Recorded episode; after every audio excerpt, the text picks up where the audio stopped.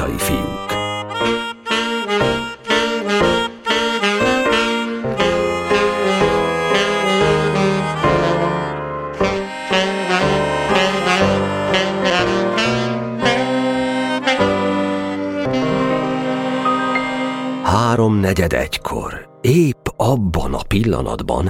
amikor a természetrajzi terem katedra asztalán hosszú és sikertelen kísérletek után végre valahára nagy nehezen, izgatott várakozás jutalmául a bunzen lámpa színtelen lángjában fellobbant egy gyönyörű, maragzöld csík, annak jeléül, hogy az a vegyület, melyről a tanár úr be akarta bizonyítani, hogy zöldre festi a lángot, a lángot csak ugyan zöldre festette, mondom pont háromnegyed egykor. Épp ebben a diadalmas minutumban megpendült a szomszéd házudvarán egy zongora verkli, s ezzel minden komolyságnak egyszeribe vége szakadt.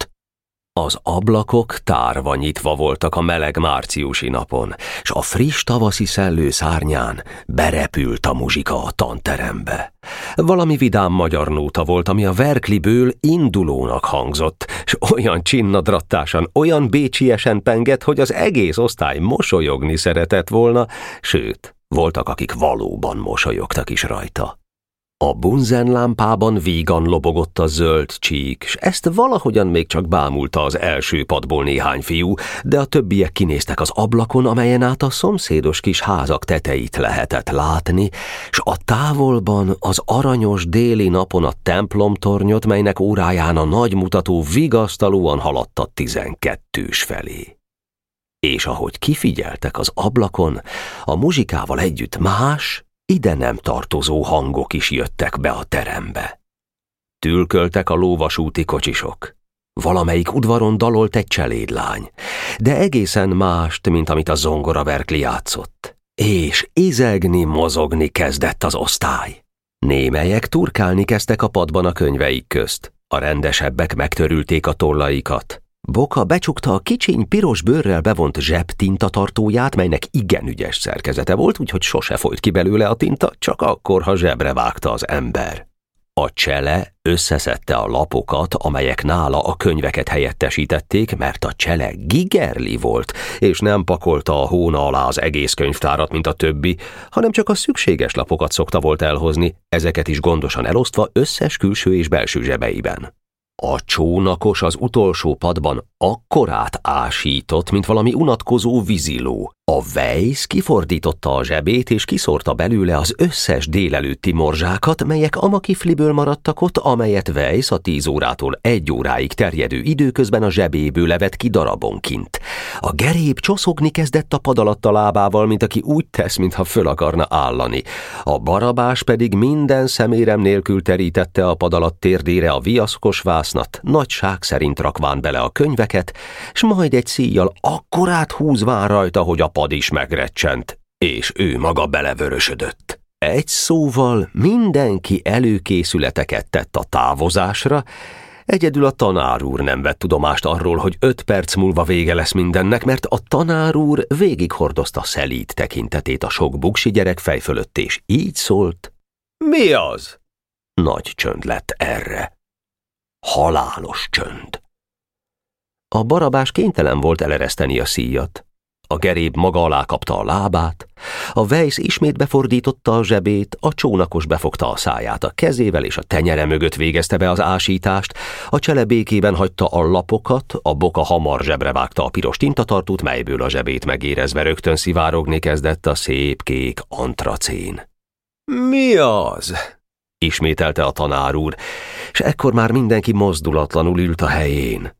Aztán az ablakra nézett, amelyen át vígan cincogott be a verkliszó, mint egy éreztetve mindenkivel, hogy ő nem tartozik a tanári fegyelem alá. De a tanár úr azért szigorúan nézett a verkli irányába is, és így szólt. Csengei! Csukd be az ablakot!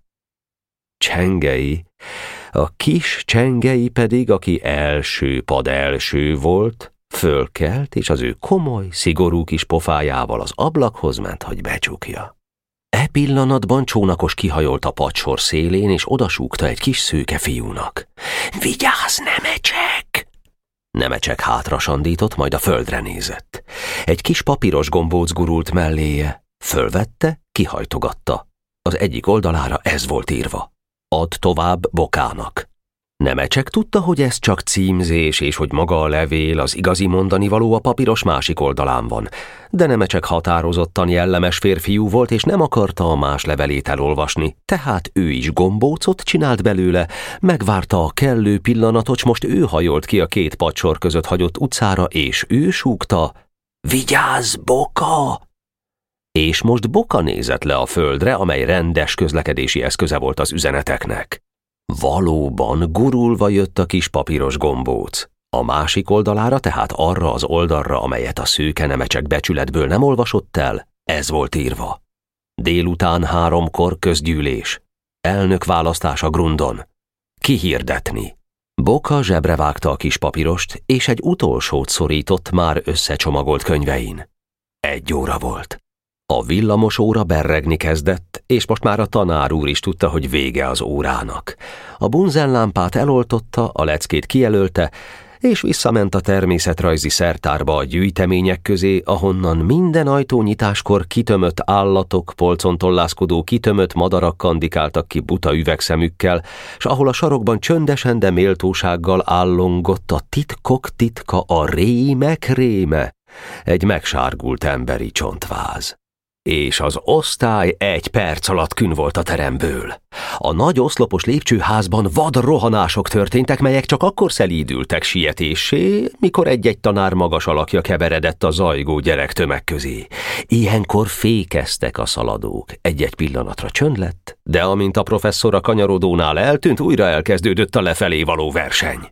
A kapun csak úgy dűlt kifelé a sok gyerek. Fele jobbra, fele balra oszlott, és tanárok jöttek köztük, és ilyenkor lerepültek a kis kalapok, és minnyáján fáradtan, éhesen ballagtak a ragyogóan napfényes utcán. Egy kis kábultság járt a fejükben, mely csak nagy lassan oszladozott a sok vidám és életet jelentő látványra, amit az utca nyújt.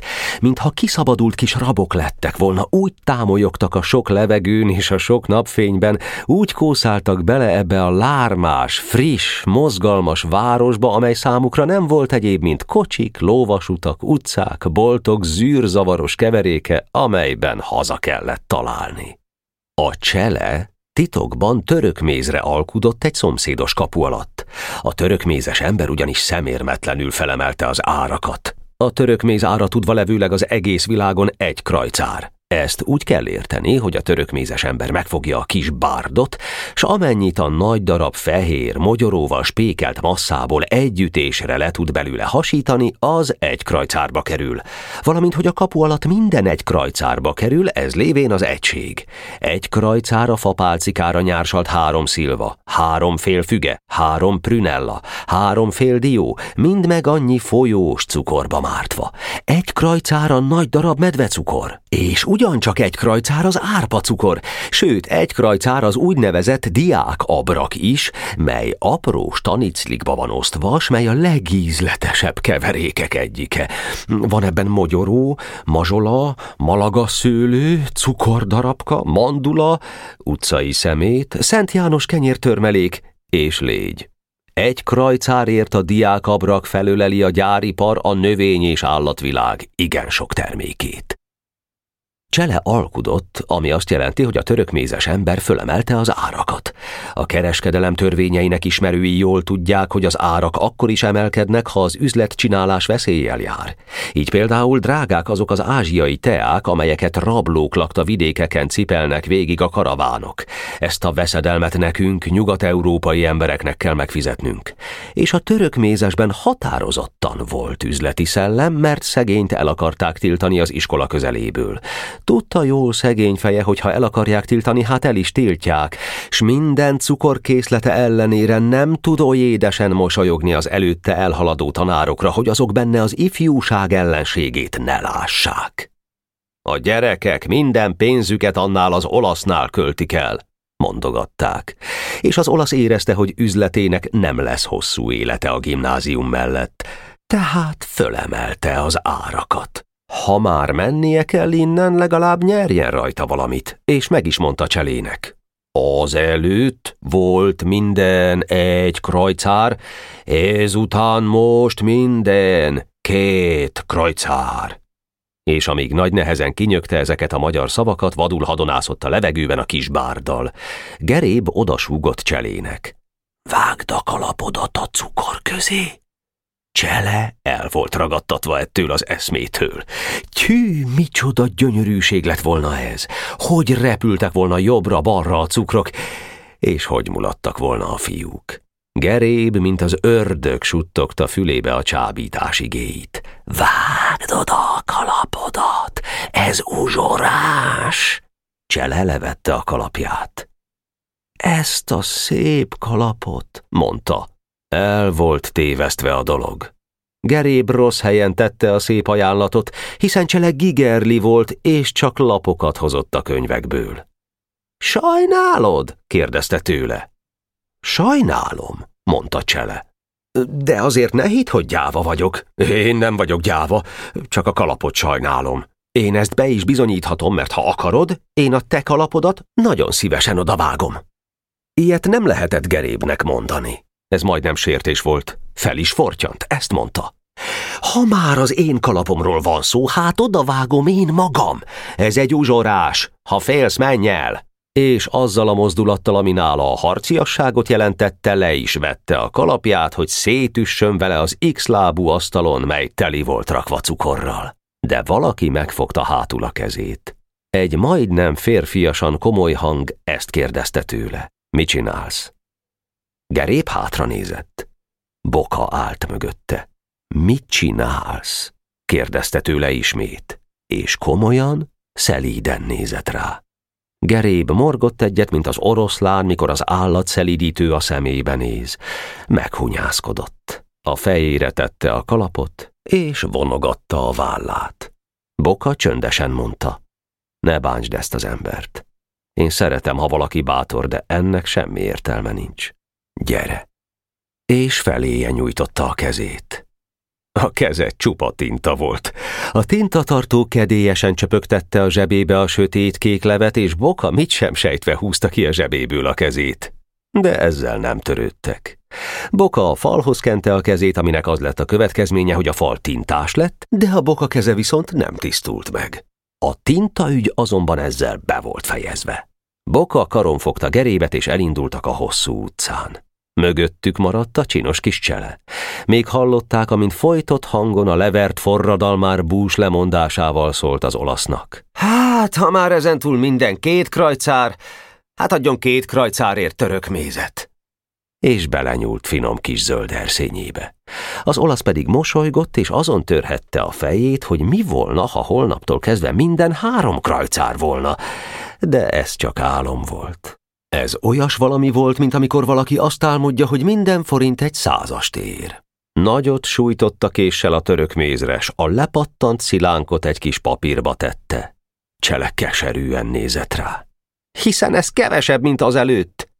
Az olaszt most már szemtelenné tette az üzleti siker. Vigyorogva szólt.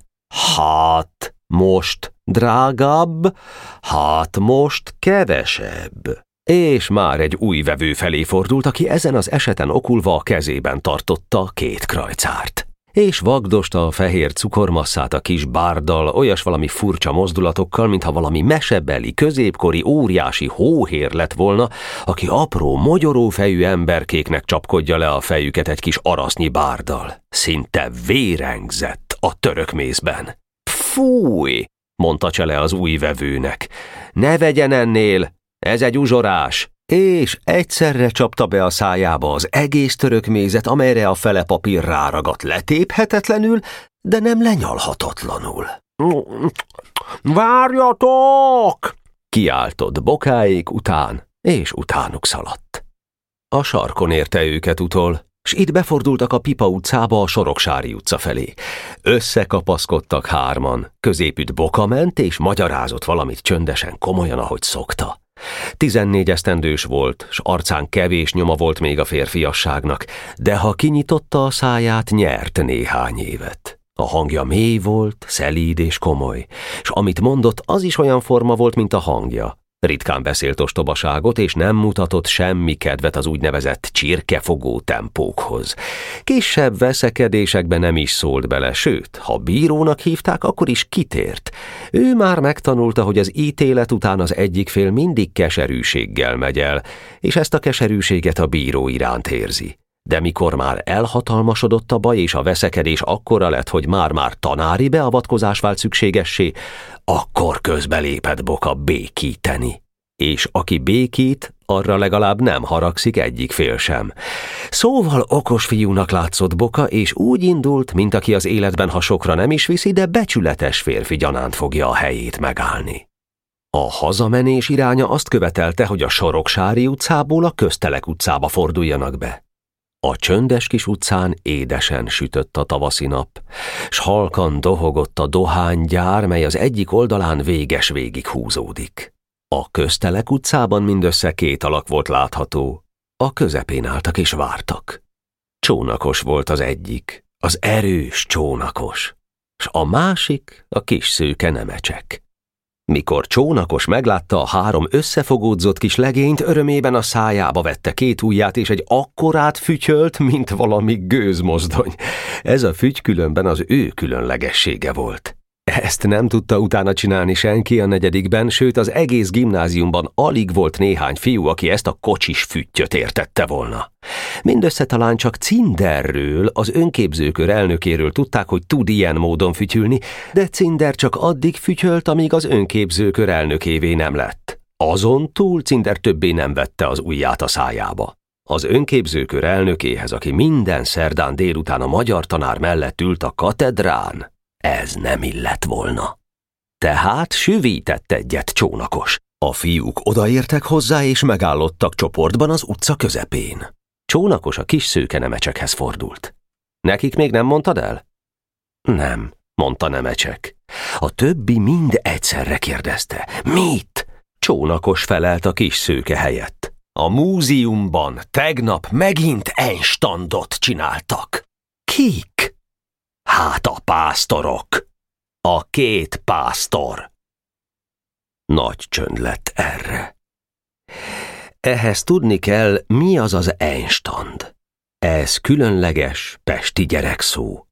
Mikor valamelyik erősebb fiú golyózni, tollazni vagy Szent János kenyér magba pesti nyelven boxenlibe játszani lát magánál gyöngébbet, s a játékot el akarja venni tőle, akkor azt mondja, einstand. Ez a csúf német szó azt jelenti, hogy az erős fiú hadizsákmánynak nyilvánítja a golyót, és aki ellenállni merészel, azzal szemben erőszakot fog használni. Az Einstand tehát hadüzenet is. Egyszer, mint az ostromállapotnak, az erőszaknak, az ököljognak és a kalózuralomnak rövid, de velős kijelentése. Csele szólalt meg elsőnek. Borzadva mondta a finom csele.